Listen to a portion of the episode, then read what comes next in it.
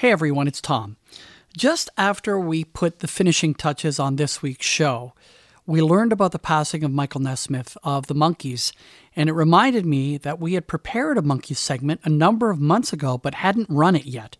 And it's an interview with Peter Tork from about 1989, and it is exceptional. So, if you're a big fan of the Monkees or just want to hear a great discussion of the music and spirit of the 1960s, have a listen to that interview following the closing credits of this show. Plus, Christopher will share his thoughts about Michael Nesmith and his extraordinary career.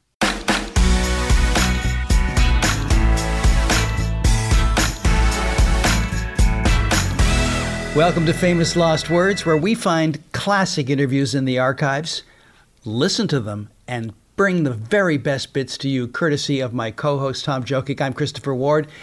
This is our show. So, Christopher, you have found yourself in a lot of incredible situations in your VJ career, in your songwriting career, in your career as a musician.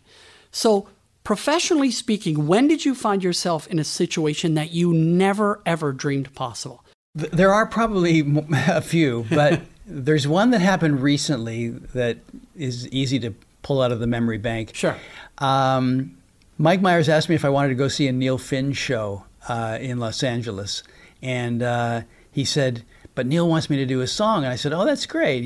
I said, "What what song are you going to do?" He said, "Well, I was thinking of doing BBC, the song that we did in the first Austin Powers movie." Right, and, and you're in that scene. Yeah, I'm in Oh, the wow. scene, and so. Uh, I said, "Well, that's a that's a great idea, Mike." And he said, "But I'm only doing it if you come on with me." And I'm like, "What?" Because I hadn't played on stage for a long, long time.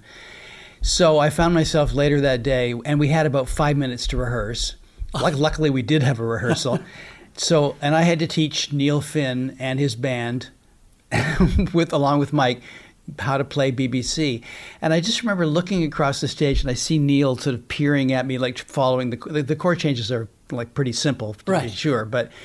There was just something very sort of out of body Yes. experience about that whole moment. Where you're teaching Neil Finn from Crowded House and then most recently Fleetwood Mac how to play a song. That's great. Yeah, yeah, that's that's it. And by the way, we we we had a great chat afterwards, and he had just gotten the call from Mick Fleetwood, Wow. and he said how amazed he was that that had just happened. Yeah, yeah, it's great. Um, I think for me, it would be flying down to Miami with Marilyn Dennis to interview the Bee Gees. We've talked about that. you Right, can find that in our archives. Um, chatting with Don Henley in LA, that was great. My Alanis chat.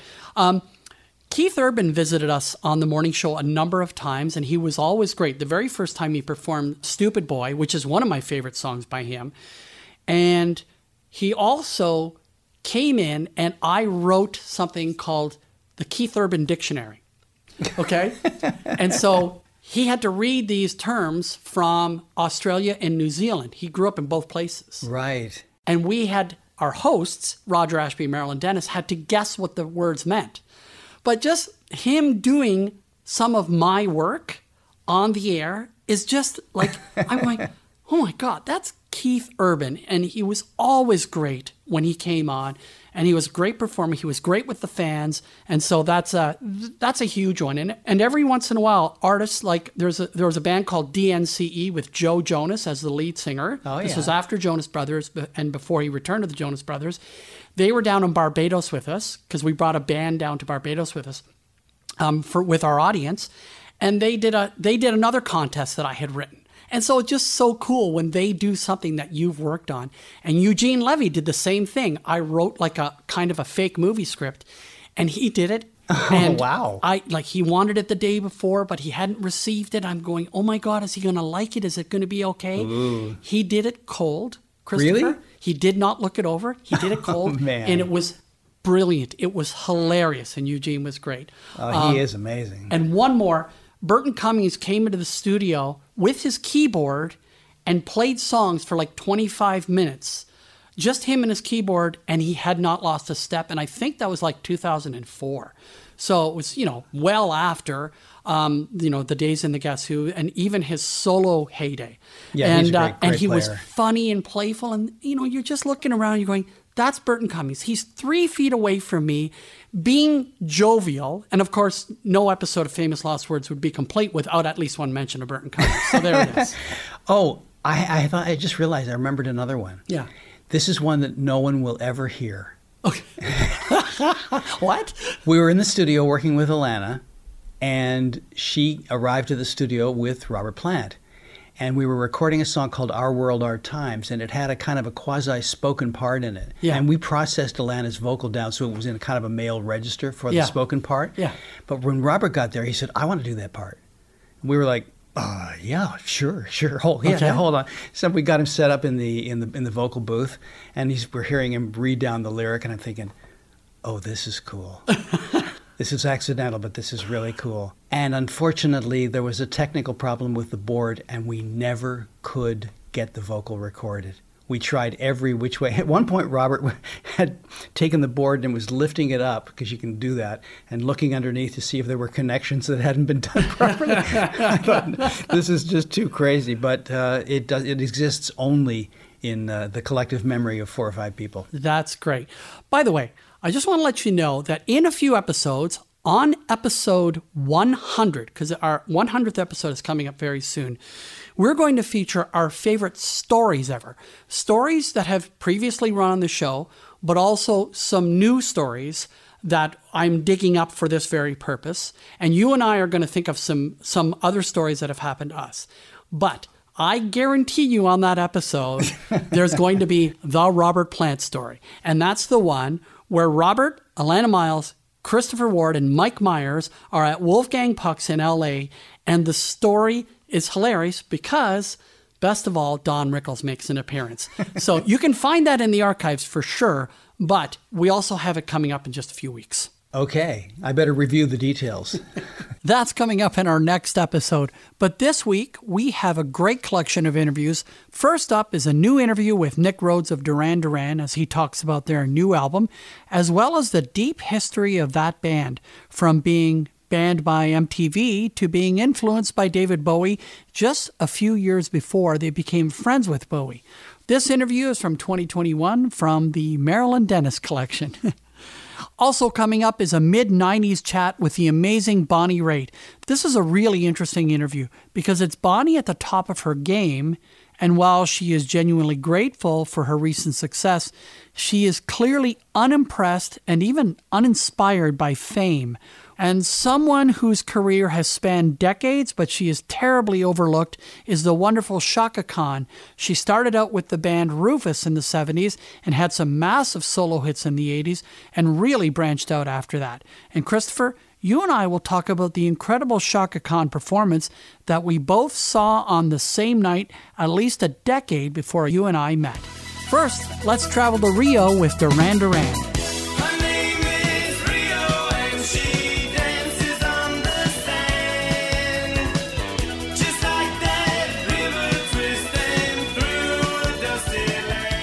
From 1982, that's Rio by Duran Duran. Tom, Duran Duran established themselves in the video era like no other band. They were stylish, ridiculously good looking, and as an added bonus, they had killer songs.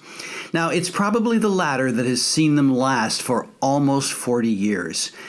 At much, they worked the medium seemingly effortlessly with these supercharged live appearances that led to massive crowds in the streets surrounding the station. And they were funny, charming, and cunning. Ask Erica M about a cake oh. and water pistol fight if you want more details. In these clips from her podcast and TV show, Marilyn Dennis talks to Nick Rhodes of the band and, as usual, covers so many fascinating aspects of their success from favorite songs to fashion to what keeps them together after all these years. Nick starts by talking about a milestone they never thought of reaching. 15th studio album. Now, what do you make Yeah, of that? Uh, it's it's a lot of records because they do take quite a quite a while to make. Um, I'm I'm very proud of them. Uh, look, I, I think when we started out, we didn't think further than a month or two ahead at the most. And so to be here four decades later, still being able to do the things that we all like, still being able to make contemporary music together, uh, still having an audience that have been incredibly loyal to us, um, and they're the ones that have kept us around. Uh, we're, we're very grateful, and um, we always just try to put out the best stuff we possibly can. And you always do. And we, you know, I want to tell you, while we were waiting to talk to you, Nick, we were listening to some great Duran Duran tunes. And I went, oh, that's my favorite. No, no, well, that's my favorite. No, no, that's my favorite. Two things came to mind. Do you have a favorite, which I know is hard to choose? And I want to talk to you about uh, going on tour. What, what are the, what's the thought on that? Um, well, we do have quite a lot of favourites. I'm glad you have more than one favourite too, but it, it varies from night to night. You know, there are some songs that when you play them live, um, you can't help but smile because you see the reaction that the audience have and you realise that it's lifting people's spirits. And so I'm fond of those songs for that reason. Um, and then, of course, it's all the new songs because whatever you've just done is fresh and exciting, and, and we can't wait to get out and actually play those live. Oh, I love how excited a band gets about their new material. As for their tour, by the way, it looks like they will not be hitting the road until June of 2022. Right. All right, Tom, let's talk about Boys on Film. Nick discusses video making. Okay, so many firsts with the band, okay? You're one of the first bands to shoot your videos on film. Yes, our very first video, Planet Earth, was actually made on video, but uh, we quickly graduated to film, and we were at 35 millimeter before you could click your fingers. Uh, at that time, uh, everybody wanted to make the best looking things you possibly could, and there were budgets available too. Um, of course, we was probably still paying the bills for those budgets, but um, but it was fun to make them, and it was an open book then. You could really do whatever you wanted with video because first time we went to Sri Lanka to make the videos for some of the Rio album, Yeah. no one had ever really been on location like that before and, and Right. made music videos. So it seemed incredibly new and innovative. It was actually just uh, quite a simple idea. Uh, first group to have a video banned by MTV. Girls on Film. That's a first.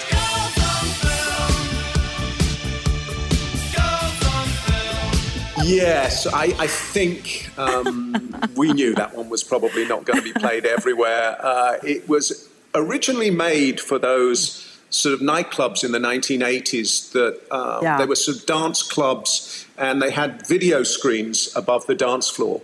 And we liked the idea of them being able to play our 12 inch record and to sync it to the video.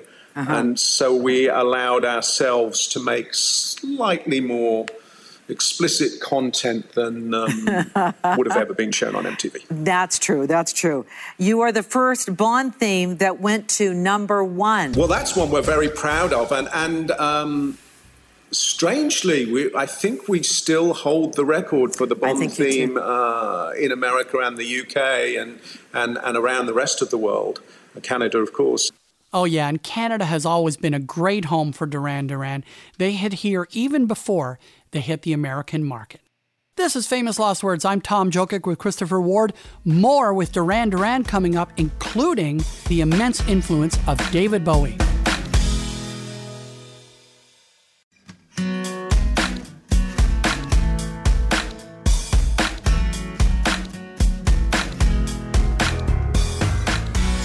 Welcome back to Famous Lost Words. I'm Tom Jokic with Christopher Ward as we continue with our segment about Duran Duran. Christopher, let's keep going. All right, here's something that's uh, after my own heart the joy of hearing yourself on the radio. Uh, I have to go back in, in time with you, Nick.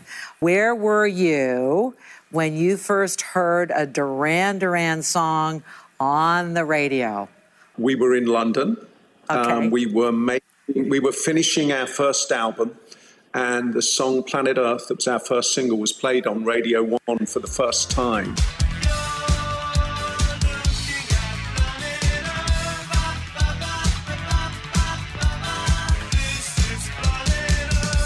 It was like a very strange dream for us because I was, I think at the time I was 18, and uh, we we'd been watching Top of the Pops and listening to Radio One as kids, and been big fans of a lot of other artists, uh, people like David Bowie and Roxy Music and uh, Sparks and a lot of uh, dance music, um, Giorgio Moroder, Donna Summers, yeah. I Feel Love. Yeah. And suddenly we were on the radio being played alongside these things. Uh, that moment will, I think, stick with all the band members forever. You, you, it's, it's, it's something so special that, that you, of course, you're going to remember. You know, Christopher, over the years, I've witnessed a number of artists listening to their new song on the radio for the first time. And honestly, it doesn't matter if they are new to the game or a veteran, they still get a real thrill hearing it. It's, it's very, it's really illuminating and it brings out kind of their childlike excitement. Yeah. And you realize that they never get tired of hearing it for the first time. I think you're absolutely right because it kind of confirms a connection with your audience, and it makes it real in Yeah. a tangible, in a really tangible way. Uh, that's you know, this kind of just in your in your dreams until then. Yeah. Here, Marilyn asks about the look of the band. The fashion and the, uh, the, the overall look. Was that driven by you uh, because you were always so well put together, Nick. And so, you know, there's that extra thing that you have. Would you say that? Because you're kind of called the controller a little bit. Tell me. me to say, but but it's uh, of course I care about um, aesthetics generally.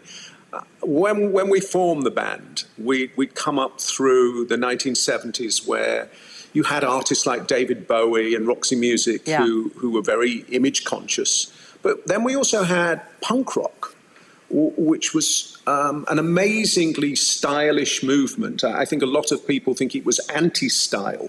But in fact, at the very head of it were Vivienne Westwood, the designer, and her partner, um, Malcolm McLaren, at the Yes. time, who managed the Sex Pistols. And really, everything about it was new and stylish. And so I, I think that those things were deeply ingrained in the band, and we were just never going to be the kind of artist that would go on stage wearing jeans and, and a t shirt. Um, so, yes, we, we, we really care about the details with, everything, with the artwork, um, the typefaces on the record, the, the live performance and the presentation of the show, um, obviously the clothes, the videos. Uh, that's what Duran Duran's about. It starts with the music, and then we can build everything else. Because my next question was what has driven the band all these years? What is it that connects all of you together?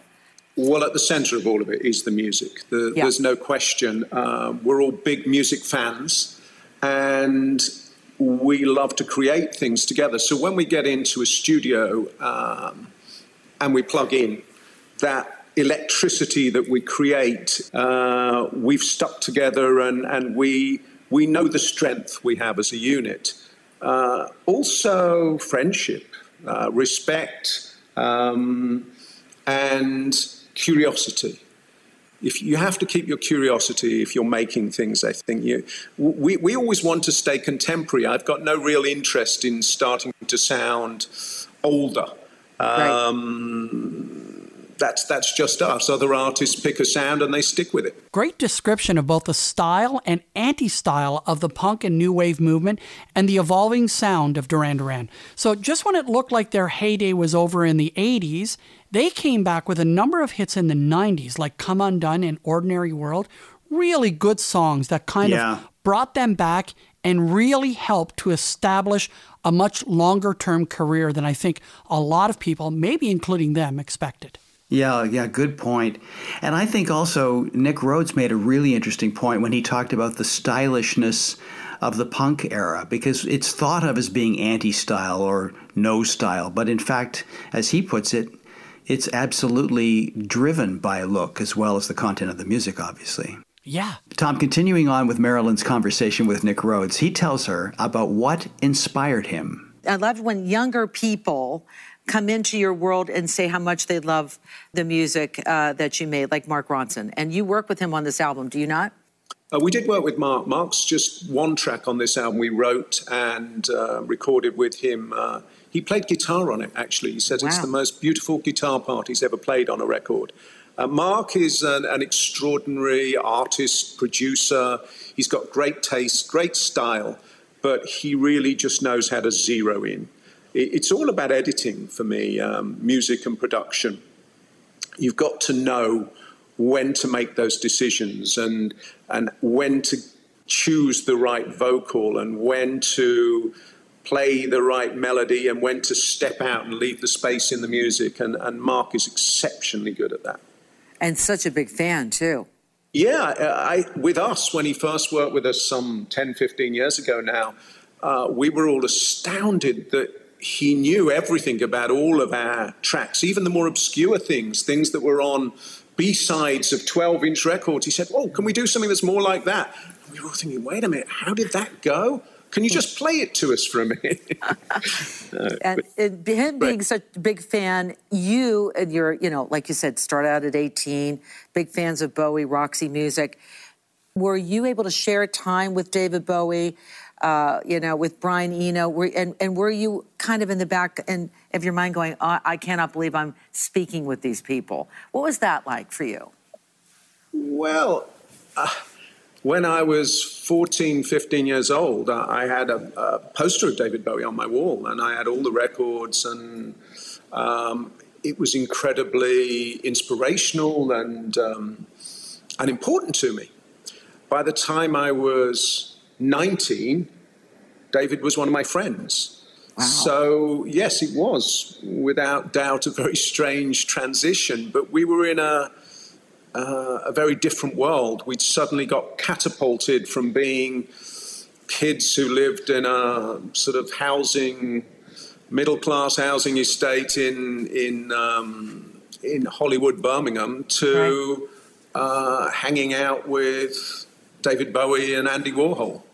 Uh, it was it was it was quite a big change, but but actually it was also um, enormously uplifting and um, inspirational, of course, because these people had done so many things that that we loved, and and to understand a little bit more about them and and how they'd made these things happen uh, it was it was really great, and both of those people in particular gave us um, fantastic advice. They, they were they were nurturing and uh, and and helpful. Do you uh, mind sharing what some of that advice was, Nick? Uh, sure. Well, for example, um, Andy Warhol would always say, uh, "Well, make sure you stick together. Make sure you you keep the name. Make sure that nobody interferes with what you're doing. Make sure that uh, you get as much press as possible. Uh, you don't have to read it; just weigh it." Um, Which always stuck with me. Yeah. Um, and David, um, uh, we knew for a number of years, and of course, as an artist, um, I think he he was the greatest of his generation. He, he pretty much owned the 1970s musically, and and so whatever he said about music we were doing or what we were playing or encouraged us or made suggestions about producers or musicians, that was always great. Uh, he'd worked with Nile Rodgers um, around the same time as we first worked with him, 83, 84. Right. Uh, he'd done the album Let's Dance for David, and uh, and he'd had such a good time on that. He was the one that was saying, "You really must do your next album with Nile. Don't just do a couple of tracks, do a whole album." So we did do the Notorious album with with Nile. Notorious. That was such a great song. Um, and Nile, in that documentary, uh, you know, he loves working with you, and it's so great to see that kind of uh, connection with everybody.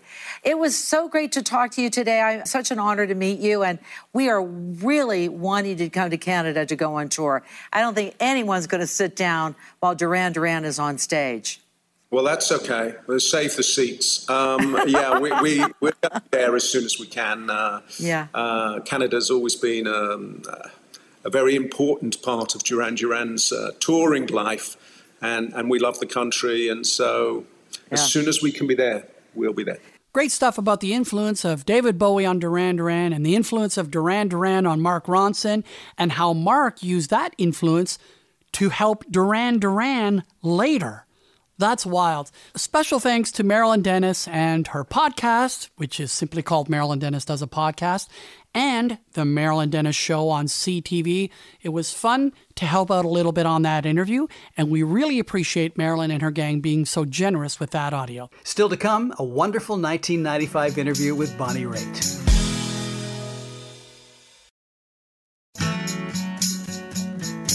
Welcome back to Famous Lost Words. I'm Christopher Ward with Tom Jokic. Now let's do a little time traveling back to the 1990s.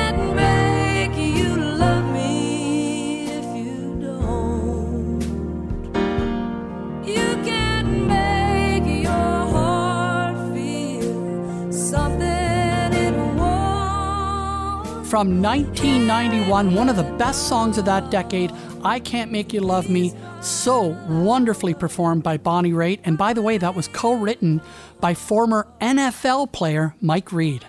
Tom, there's only one Bonnie Raitt.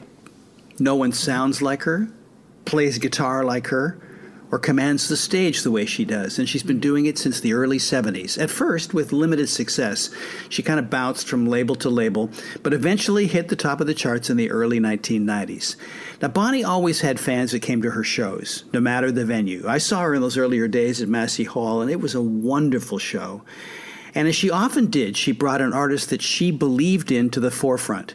In this case, it was an unknown by the name of Tom Waits. Wow. Yeah, over the years, activism has been at the center of her career, and she's put her considerable artistic cachet behind causes that matter to her with a wonderful generosity of spirit. Upcoming tour dates with James Taylor, including Canadian shows, have unfortunately been postponed again. But I'm telling you, if you have a chance to see Bonnie Raitt in the future, do not miss it. Mm-hmm. In a 1994 conversation with Dale Smith, she talks about getting recognition for something she's been doing for a couple of decades over the course of 13 albums. Bonnie also expresses gratitude for her opportunity to play for more people, but still do it in a style that is artistically satisfying. Hmm. Over the course of the interview, she's incredibly down to earth, as you'll see, and very matter of fact about things like success, survival, and the life of a working musician and recording artist. She also turns the spotlight on two artists who were very influential on her music. Even though it is like a day off for you, it's not really a day off because I imagine you're trotting around to different radio stations and TV stations and doing No, the. I don't do. I don't do. In, I usually make phoners, you know, for a couple of weeks in advance. So Yeah, eh? that you know that to promote the shows, you really have to have already done the interview way before you get there. It wouldn't do much good if you did it the same day. Well, that's true. That is true. How how much do you put into that? I mean, is it is, does it get on your nerves that you have to do so much extra work, or are you the type that likes to put the album out and just say, "There's the music, there's the you know." Well, you know, if you want to be in the business, you got to do the thing that is necessary. If you believe in your work, you got to get it out there. But luckily, um, if you have a record company that cares about you and you have, are lucky enough to get some airplay, then um, you know, then it sort of takes care of it for you. And I've, I've been doing this for 25 years, so it's not like I'm unknown. But when the record comes out, you do a, pr- a certain number of interviews that, you know, sometimes that you do these wire services where you do one and then it's picked up in hundreds of stations. But you guys have been so supportive, and I don't get up to Toronto very much, so it's been, you know, when they said, if could you possibly talk to Dale, he's a big fan, and I said, sure. Well, we're looking forward to you coming into town. That's really great. The thing with you, you've got to please so many fans because with your type of music, it cuts across a lot of different areas. I mean, it's not really pop, it's not country, it's kind of all over the place. Yeah, well, I leave it up to them. If they like it, they'll come. If they don't, it's not, not going to bother me. Somebody's going to come. Well, You've got quite a quite a I don't know if it's a laid back, laissez faire kind of attitude. You find so many people these days in the business are so intense about everything, yet you don't come across that way.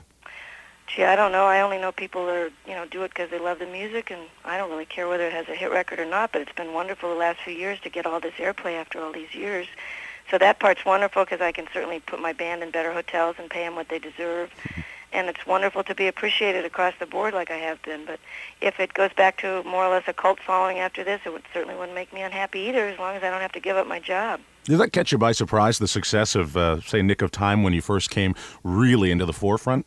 Um, well, anytime you get that kind of a hit, you know, like that, it's a surprise. But yeah, it was a wonderful thing to happen. Now, when you uh, when you were making this album, it was it's it's weird. Did you know when you were making the Nick of Time album that it was maybe more of a I w- I don't want to say pop oriented album, but that it was more accessible? Was it any different? No, I think the albums are pretty much the same across the board. I just think the radio climate changed and people uh, uh, invented AC and AR and VH1, and that's uh, those those uh, initials made a big difference. And I also switched record labels to people that cared about me as opposed to people that ignored me. So yeah, it was a good it was a it was a good bunch of songs. We had a really good combination of co-producing and engineering and and um, band. But frankly, the, the musical style and the range that I do hasn't really changed since my first album, 13 albums ago.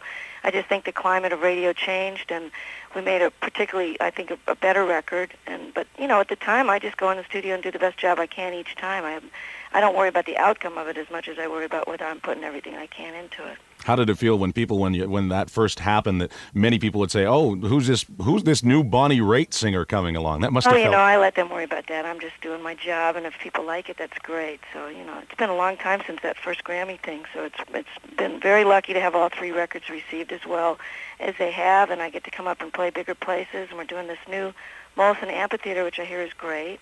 hmm yeah, it's a For a long nice. time, there wasn't a um, an intermediate-sized place to play in Toronto, so you know we would play Massey Hall and um, different different you know a lot of places in Canada. There's only two or three thousand seaters, or else you go to some big hockey arena. So this is going to be nice to do something in the middle. Yeah, loading up the Sky Dome kind of thing. That's a bit big.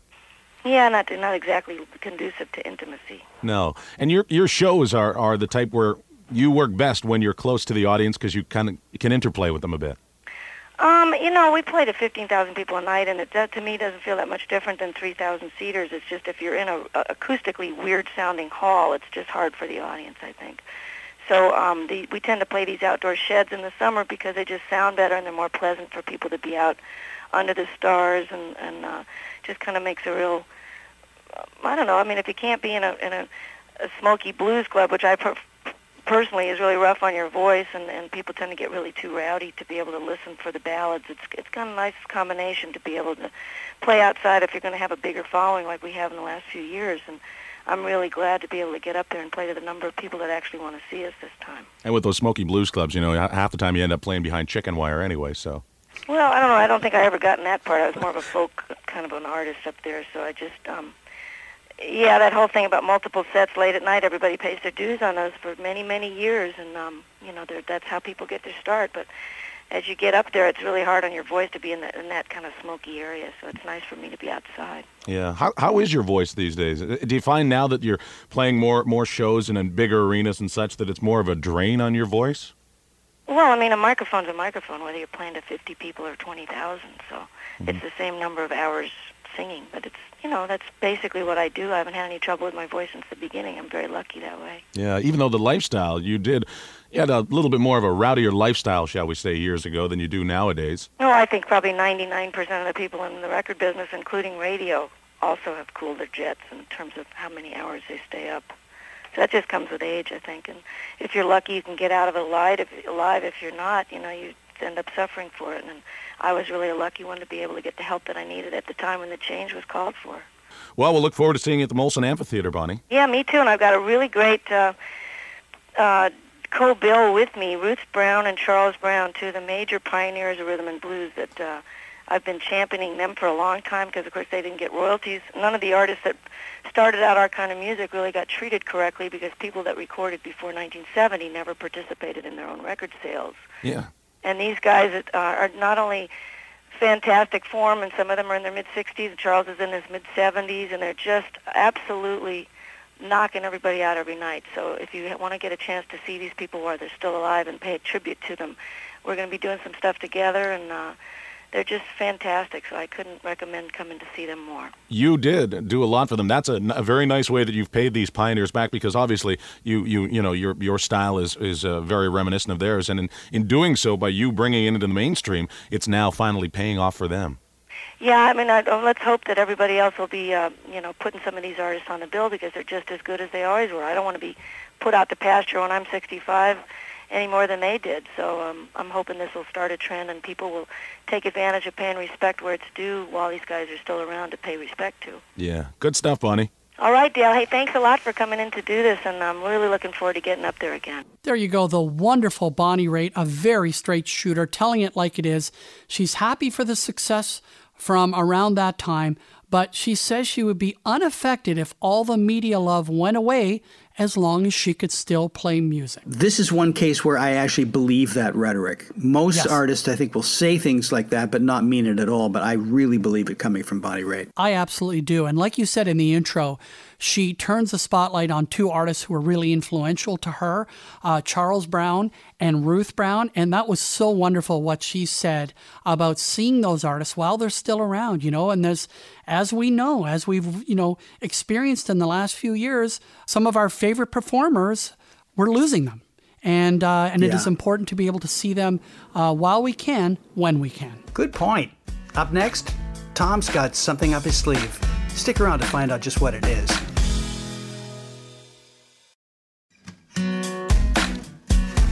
Welcome back to Famous Lost Words. I'm Tom Jokic with Christopher Ward. So far, we've heard from Nick Rhodes of Duran Duran and Bonnie Raitt. Now, let's celebrate an R&B legend.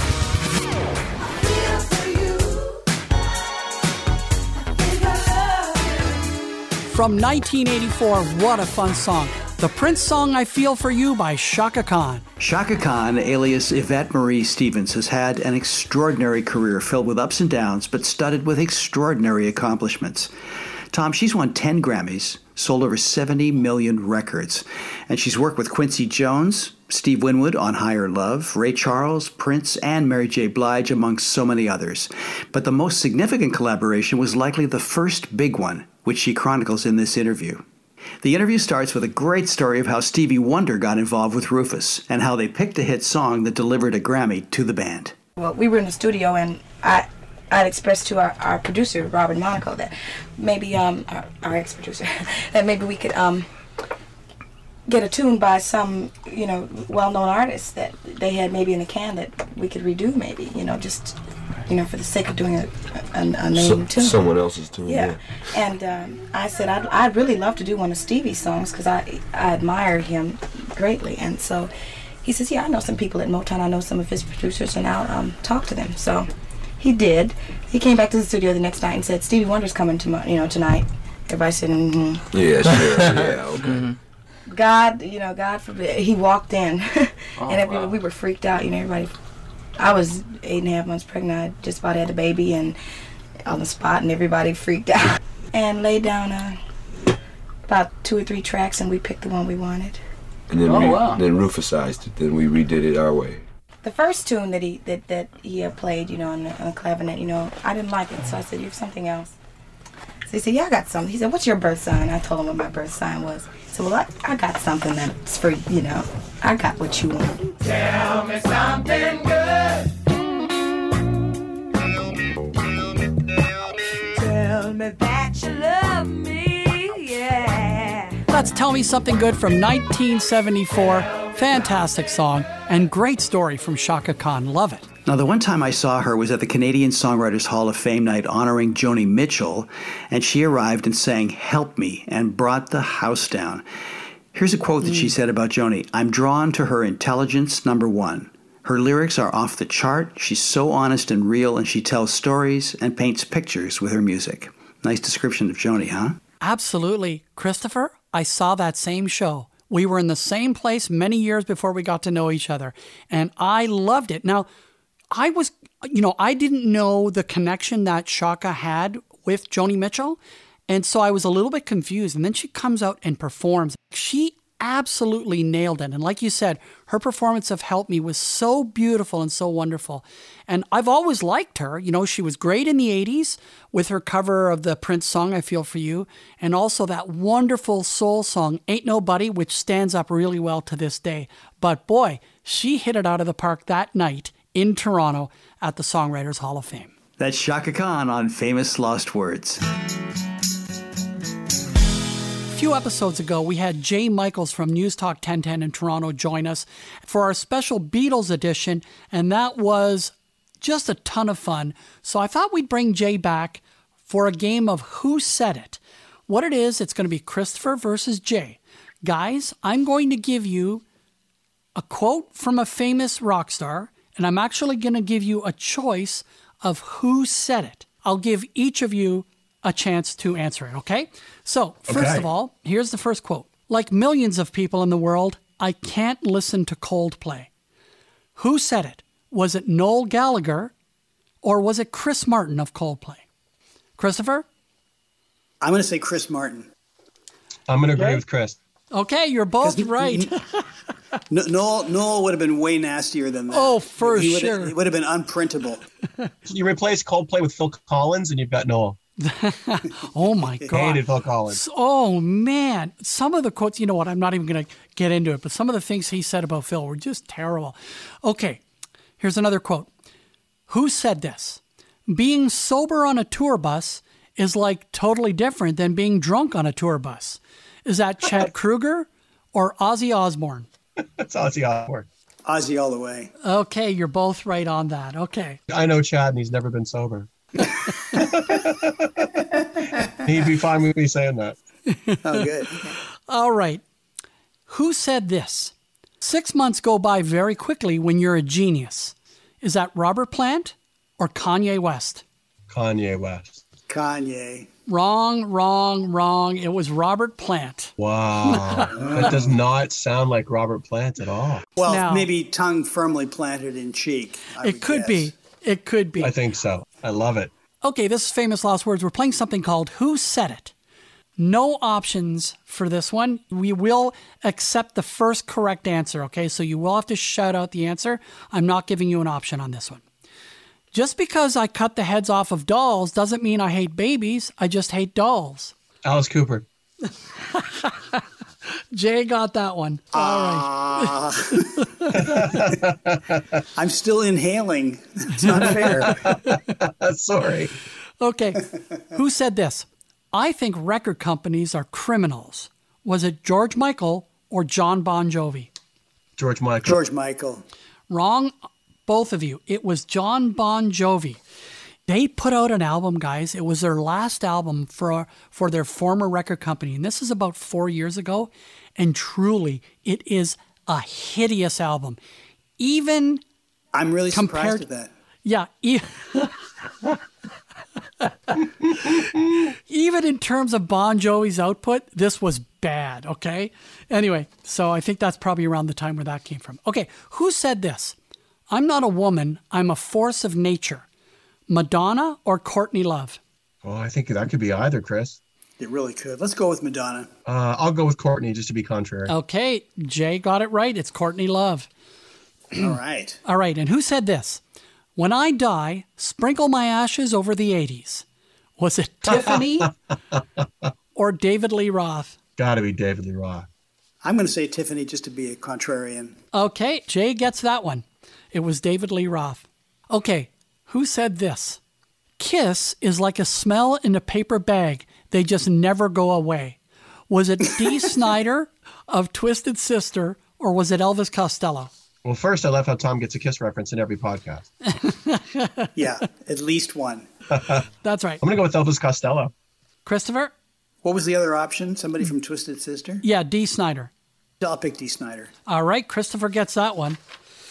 And this is our last one. He's rude, arrogant, intimidating, and lazy. The angriest man you'll ever meet. He's like a man with a fork in a world of soup.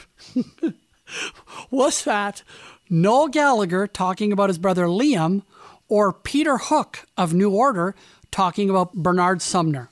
I'm going to say Peter Hook. Yeah, it feels like Peter Hook to me too. No, it was Noel Gallagher. He's like a man with a fork in a world full of soup. I love that quote. That's more Noel Coward than Noel Gallagher, I think. Very good. Well, I hate to choose a winner, but Jay took that one, but it was very close. So close. So close. So close. Thanks for joining us, Jay Michaels. Thanks, guys. That does it for this week. Don't forget, coming up in two weeks, our season seven finale, which is also our 100th episode. We will feature some of our favorite stories from the show. That's right, like Christopher's epic dinner with Robert Plant, Mike Myers, Alannah Myles, and Don Rickles? That was Led Zeppelin, right? and that time when Tom danced like a whirling dervish in front of Eddie Van Halen and Valerie Bertinelli. Okay, okay. Do we have to rerun that particular clip? I'm just wondering. Uh, yes. Okay. Or that time that a Canadian singer scared the heck out of a music industry legend, but managed to get a record contract from that encounter anyway. or the story of how the Barenaked Ladies made the cheapest music video that we've ever aired on MuchMusic. We also have some previously unaired stories that you have to hear to believe. Now, while you're waiting for this special episode, you can get caught up on the previous 99 shows on the iHeartRadio app or any other podcast platform. All right, as promised, here are Christopher's thoughts about the life and career of Mike Nesmith, followed by a fantastic 1989 interview with Roger Ashby and the late Peter Tork of the Monkees. Michael Nesmith was a man of many accomplishments, best known, of course, by far as a member of the Monkees. But Nesmith's pursuits, musical and otherwise, ranged far and wide. After the Monkees split for the first time, he jumped into his solo career forming the First National Band.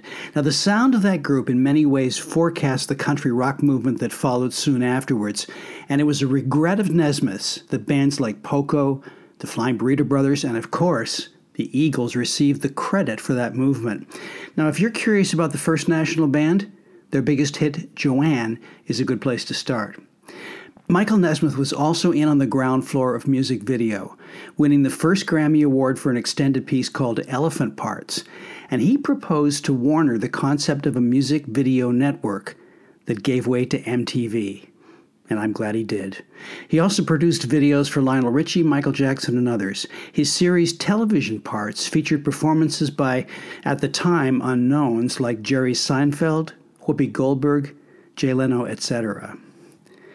His company Pacific Arts was a pioneer in home video, but crashed over a dispute with PBS. Now, after being awarded almost $50 million in court, Nesmith's famous quote was It's like finding your grandmother stealing your stereo. You're happy to get your stereo back, but it's sad to find out your grandmother's a thief. Nesmith's songs were recorded by the Monkees and formed the heart of the First National Band's catalog, along with some unusual covers. Check out the latter's version of the country classic Tumble and Tumbleweeds. Nesmith's greatest accomplishment as a songwriter may be for a song that he was told wasn't right for the Monkees. Well, it was right for Linda Ronstadt and her band, the Stone Ponies. The song Different Drum was her first hit. Nesmith was at times ambivalent about the Monkees' success, to say the least, and he spearheaded a separation from their producers who had made most of the creative decisions for the group up until then. At a press conference to promote the album Headquarters, Nesmith referred to the album More of the Monkees as, quote, probably the worst record in the history of the world, unquote.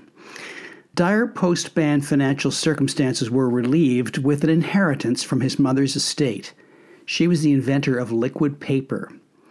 Michael Nesmith gave his final performance as a member of the Monkees with Mickey Dolenz at the Greek Theater in November of 2021. Great sentiments, Christopher. Michael Nesmith died less than four weeks after that last show on the Monkees' farewell tour in November, and bandmate Mickey Dolenz was devastated at the loss, as you can imagine. On Twitter, Mickey wrote, I am heartbroken. I've lost a dear friend and partner. I'm so grateful that we could spend the last couple of months together doing what we loved best singing, laughing, and doing shtick. I miss it all so much, especially the shtick. Rest in peace, Nez. All my love, Mickey. And he also posted a picture of him and Michael embracing on stage after that final concert. Michael Nesmith died of natural causes at the age of 78.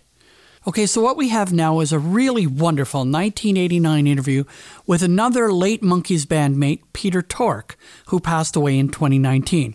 Just keep in mind that we recorded this segment a few months after Peter's passing and several months before Mike Nesmith's death. Then I saw her face.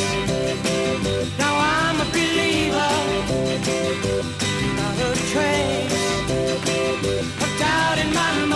The Monkees and their biggest hit, I'm a Believer. Were you a believer, Tom? Honestly? Well, I certainly was with some of those songs. Boy, I'm a Believer, Pleasant Valley Sunday, uh, Daydream Believer. Man, those were great songs. Not your stepping stone. Boy, they, they were Yep. great songs. The interview we have today is from around 1989 90, and it's truly fascinating. Here is a guy who made a living, is kind of a clown, but who was also the most accomplished musician in the Monkees, playing guitar, bass, keyboards, French horn, and banjo. Wow.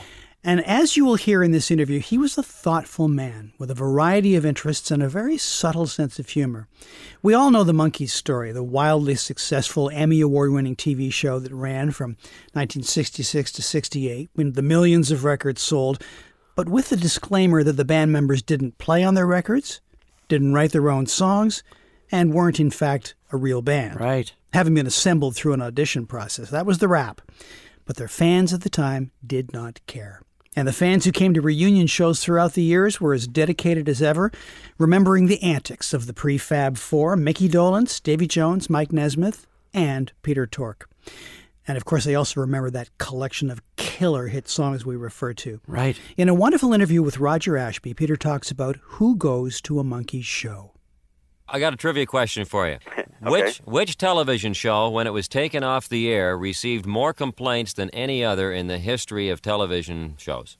Um, 1960. Laugh-In. Not Laugh In. No, it was ni- 1968. It's a tough one. It's your life. Not not This Is Your Life. not I Love Lucy. Not the Ed Sullivan Show. I give up. The Monkees. No kidding. Yeah, that's a fact. I had no idea. I often ask that question. No, it takes a long time because people never figure that's going to be the answer. Goodness gracious. Did you not know that? No, I didn't. Really? Yeah. Yeah. I mean, I could tell because, I mean, you asked me that question. I, I could, I could. You, you it. saw it coming, yes. Wh- what network were you on? NBC, was it? Yeah. Yeah. Okay. Um, when you look out into the audience now, 23 years later, you must see an entirely different makeup in, uh, of, of people. Yeah, well, they go in for different shades nowadays. Uh, they used to go in for uh, raging red, and now it's the subtler colors, the, the gentler blushes, a little more orange in the tone. I'm getting at the wider demographic you must see out there. Um, well, that's not all that's wider among our audience, um, but certainly the demographic is wide enough. The um, uh, we are seeing kids uh, eight and nine years old. They must be going to their first show, and they look up and they wonder what the heck is going on. All the way up through uh, sub-teens and teens and late teens and early twenties and on up, all the way up. I mean, we have uh, one woman came to the gate at a television station. We were doing a live show, and she was out of the fence afterwards. She was bent over and hobbled and gray and wrinkled. She must have been 70 years old. She wanted our autograph. It was the most astounding thing I've ever seen happen in my life. Isn't that great, though? It's nice to know you appeal to a wide audience. I mean, we always feel that on the radio anyway. Yeah, it, it does have its. Uh, we, yeah, it is. It is a lot of fun. Um, we're very glad about the breadth of the audience. Uh, the in the '60s, it was like 99% uh, uh, girls. I remember uh, um, in the audience and seeing some disgruntled guy having to bring his date with him, and like you know, with his arm folded in a complete show me attitude. Yeah. And um, I remember uh, nowadays it's uh, uh, much more. It must be 45% guys, and uh, uh, the uh, you know an ethnic, a wider variety of the, you know sprinkling of black faces where before there were absolutely none. Uh, those kinds of changes, I think, are really wonderful. They they very encouraging about the uh, uh, the strength of the Monkees phenomenon, the the breadth of the appeal. I can remember that it wasn't cool for the guys to admit that they liked the Monkees, but the girls, uh, you know, the, they they said they did. But I think, think secretly, and I know I did. I bought the albums and I watched the TV show too. Yeah, well, I, it's it has to do. You could watch the TV show in relative security, Yeah. um, which meant that the appeal would come along. Um, you'd get some more appeal that way. That was lovely. Yeah, and I really am glad to see you know guys coming out and enjoying the show and you know holding up their hands for high fives at the end. That kind of thing's a lot of fun. Oh, wow. Remember when I first sent you this interview just a few weeks ago and how psyched I was by how yeah, you good were. I was surprised. how good But now- Peter Tork is in this interview. He's so unusual. He's got such a weird sense of humor. He's esoteric. He's philosophical. He's good natured. This is fantastic. Yeah, he really is. He talks about something that he knows a lot about the power of television, with a little 60s philosophy thrown in for good measure. How do you explain this continued phenomenon, not only of, of the Monkees' music, but of the whole '60s thing in general? Um, I feel like you're asking me for uh, uh, a kind of sociological treatise here that I'm probably less equipped to give than anything else. Well, I think I am asking you that, and I, I think you may be more equipped than you think you are because you were a part of it back then, and you, you've seen it continue in, into like, the '90s now. Like, Yeah. what what is the continued fascination? Why? I, I, I can see on one hand that maybe the, the baby boomers who were around in those days uh, remember you fondly, you know, and it's nostalgic and everything. But then, how do you explain the younger audience? Well, I think basically you just have to give it credit uh, to the power of television to bring individual personalities to the fore. When you spend a half an hour on the television watching people uh, interact and, and play games and do jokes with each other, you really get a whole different uh, view of, of, of matters uh, than you do when it's just a, a band of uh, musicians um, uh, posturing and without any individual um, uh, interaction. So I think really that, that that may have the most to do with it. The other things that I think about, of course, uh, I was a uh, I believe in the in the, uh, the the 60s and Woodstock and all the rest of it. I was reading the uh, in the paper the other day, you know, that um, that uh, the people are saying, "Oh, this the Woodstock was just an uh, uh, an aberration of people with too much money, and wait till reality set in and everything, then you know you really get the real stuff coming down." And I think it may be true that. Um, uh, it was a little premature uh, from the point of view of the kinds of life that we that we really have to lead and the kinds of things that we have to take care of first. But I think that uh, Woodstock and the the '60s generation is the way that it uh, it should and in fact has to go. Um, I'm firm firm believer that uh, if we don't uh, practice some of these uh, Aquarian Age, New Age principles, that the cosmos, the entire world, could come collapsing down in on us. Um, I think that uh, Jesus' message was not just some uh, high uh, high moral value, but I think it was uh, quite crucial. It's like you know you can only ignore reality for so long before it comes up and smacks you in the face. Well, it was certainly a fun time, and if nothing else, it's an escape for people, I think. There's certainly that. If if all else fails, uh, and I that would if that was the most that happened, that would be enough, of course. Mm-hmm. Uh, I just like to think that maybe, you know, for instance, here's a, a, a an interesting thing. Uh, something that is uh, generally overlooked. The Monkees was the first, and to this date still maybe the only situation comedy without, uh, you know, featuring youngish people without a authority figure. Mm-hmm. Yeah, that's a good point.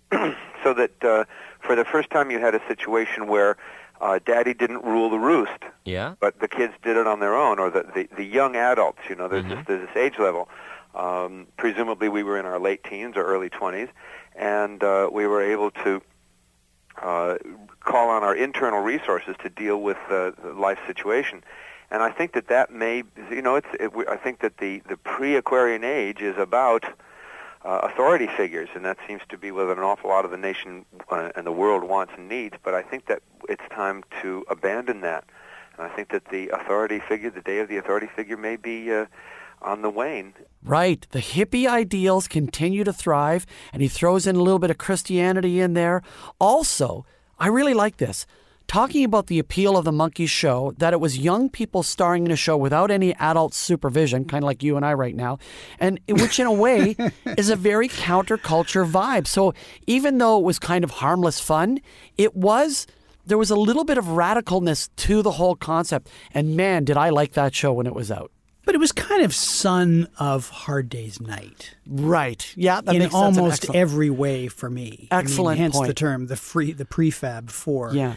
And of course Uh, that- I mean, I guess there were always people in Hard Day's Night, um, you know, like the television producer or the guy on the train, who were sort of trying to be uh, adults to the Beatles' craziness, but basically it was the same premise, I think. And of course, we can't forget that the Monkees TV show got a revival when it was re aired on MTV many years later. And so Yeah, they became yeah. famous all over again. And that was great for them, for sure. Roger asks an intriguing question about what endures in pop music. Getting back to the music for a minute, I, I, I find it interesting that a lot of the more progressive, heady kind of uh, underground, avant garde, state of the art, leading edge kind of music of the late 60s, early 70s has largely been forgotten because it sounds more dated than a lot of the 60s pop, such as your own music. I think you're right. I, I think that uh, I uh, I think there's something to that as a general rule of of, of thumb. Uh, obviously, uh, um, the uh, uh, I think that when you talk about work of real quality, uh, it doesn't matter too much. I think uh, David Bowie was always kind of avant-garde, and I think that some of his stuff stands up as well as anything that ever did. Mm-hmm. Uh, the Beatles, at, in their leading edge, stand up very well, but only because what they were doing was rooted absolutely firmly in the ground of good, solid um, pop virtues. Um, I think, uh, and and you know, it- it- uh, to me, the, uh, uh, this is reflected in uh, the music of the uh, the composer I love the best, uh, Johann Bach, who was regarded as an old fuddy-duddy in his own day. Did you know that as, as, an, as a composer? No. uh, and yet uh, he's, uh, his work has endured. And I think it's because it it uh, was rooted firmly in the principles of music, musical virtue, and he stood on the shoulders of giants. There you go. Some great pop music that he's talking about. And then he starts talking about Johann Sebastian Bach. Tom, Don Kirshner is likely becoming a somewhat obscure reference in music trivia, but he was a kingmaker in the 60s, right up to the 80s, developing talents like Carole King, Paul Simon, Bobby Darin, and many others, as well as launching Don Kirshner's Rock Concert, right. a live performance TV show that ran from 73 all the way to 81, which coincidentally was the year that MTV arrived in the mm-hmm. U.S. Mm-hmm. He was the wooden, often mocked host. Do you remember him? Do it. I remember the first time I saw Tom Jokic. you know that whole shtick. it was in a basement in Toronto. Well, but he had a anyway. He had a great run Yes. and ended up. You ready for this? He's in the Rock and Roll Hall of Fame. Yeah, but the guess who isn't? Come on. The guess who are not, but Don Kirshner's. Yeah, I, I knew it was. I knew we were going there. Many consider his greatest work, his oeuvre, Wow. was, was with the Monkees, choosing the songs that they featured in uh, their weekly show. Peter Tork has something to say about Kirshner. If I mentioned the name Don Kirshner, well, how would you respond? Don Kirshner, well, yes. Don Kirshner uh, deserves all kinds of credit, and I, I usually start off with that, uh, uh, or at least uh, make sure that that's understood. That Don Kirshner's uh, ear was directly responsible for the Monkees' uh, musical success. It was his ear who said, "This is the single, this is the record, this is the cut, this is the artist, this is the vocal approach, this is the production." He did all that. Uh, he didn't do any of the actual producing himself, but he knew who to call on and why and when. And I, in fact, I think the Monkees may be uh, his personal uh, peak as a as a entre- you know musical entrepreneur. Um, Don Kirshner. One of the things about Don that he didn't know at the time was uh, that uh, when he said the kids will love this tune, what he was actually saying is I love this tune because I'm a kid at heart. But he was never able to admit that he was a kid at heart, and that is what I think finally brought him down. Uh, he uh, ran afoul of a of a political power structure, which he didn't need to do. Uh, the um, you may know that uh, the Monkees, uh, the individual guys, requested uh, some uh, some freedom on their records. Mm-hmm. What you probably don't know is that the entire sum total of the Monkees' request that was that we be allowed to be the sidemen on our own records. We said to Donnie, we want you to go on picking the tunes. We want you to go on picking the producers. Just let us be the studio musicians. Right. And uh, and he couldn't stand it. He just couldn't handle it. He could not cope with what he saw to be a uh, a destructive challenge to his uh, I don't know what his artistic, his personal integrity. I don't know what he was afraid of, but he couldn't handle it, and he just went off the deep end about it. It- Because it wasn't his idea, you mean, or what? I can't. I can't tell you that. I just know that uh, when when we said, you know, okay, well, uh, the Monkees have to be the sidemen on at least the B side of their own next single. Uh, he said, "Oh no, no, no! I'm putting out this record the way I want to put out records. You guys can't have it. I'm doing this. He'll show you." And he put out a record in Canada, which uh, you know you and and your some of your uh, listeners may have, and it had a little bit me, a little bit you on one side, and she hangs out on the other Mm-hmm. and uh, that uh, that's what caused Don Kirshner to lose his job because he was at that time under direct orders from his superiors not to do that. Uh, and he thought that by releasing it in Canada, he could be insubordinate and, and still like uh, end run the situation. And he lost his job instantly on the spot. And we in America, and I don't know, and the record was instantly withdrawn. And uh, uh, we put out in uh, in America, I think it was a little bit me, a little bit you on the A side, with the girl I knew somewhere on the B side, which was a Mike Nesmith tune that we recorded in the studio, just Mickey on drums and me actually on harpsichord. Hmm. Um, and that was the first tune that we put out ourselves uh, with our own uh, uh, with ourselves as sidemen. Uh, and it's not great uh, from some points of view, although there's a lot of interest in it, and um, and it's a good kind of early pop cut from a, a young garage band, as was all of the Headquarters album, for my money. Mm-hmm. Listen to that album, you say not bad for a first uh, album by a young band. Uh, I mean, sounds like a band of 16-year-olds, but uh, you know, it still has has imagination and humor and, and some confidence. And uh, I think that uh, I think that we should have worked with Donnie, and I wish he had been able to uh, to handle it because I think that we could have gone on to make uh, some fabulous records among us. Oh my. So Peter is both loving and damning in his assessment of Don Kirshner. They did have musical skills. They simply wanted to play on their own records, even if it was just the B side of singles. And Don Kirshner saw this as such an outrage that he refused to do it. And it actually cost him, and in the long run, it cost them as well. It's quite a story and one that I never knew, that's for Mhm. sure. And then the talk turned to his more immediate plans. Are you having fun these days? Yes, I am. Thanks very much for asking. Uh, I enjoy myself hugely on stage. I usually spend about half of it uh, picking on somebody in the audience. Um, as some some person will walk in there. You don't know how much fun they're having, but one person will have a kind of a glum look on her face, and I'll be writing her. Are you sure you're having fun? Giving her a hard time all night long, and uh, making them sing, and and you know generally uh, goofing off with the other guys and uh, uh, doing bits. There's a we do a D.W. Washburn tune, uh, and that uh, in which I suddenly get extremely drunk and start staggering around the stage, which is funny because I don't drink at all these days. It's just, but I have a good time acting drunk. So what else are you doing? What, what's in the future for you then? Uh, You won't be uh, doing this forever and ever. What? I uh, have eyes to be a rock and roll performer. I've got. Uh, I have. I know the kind of music I want to do, and it. Uh, and I know what makes me the happiest. Now it's. It's interesting. It's taken me all this time to figure that out, but I've. I finally got it, and now I'm going to go about making it happen to the best of my ability.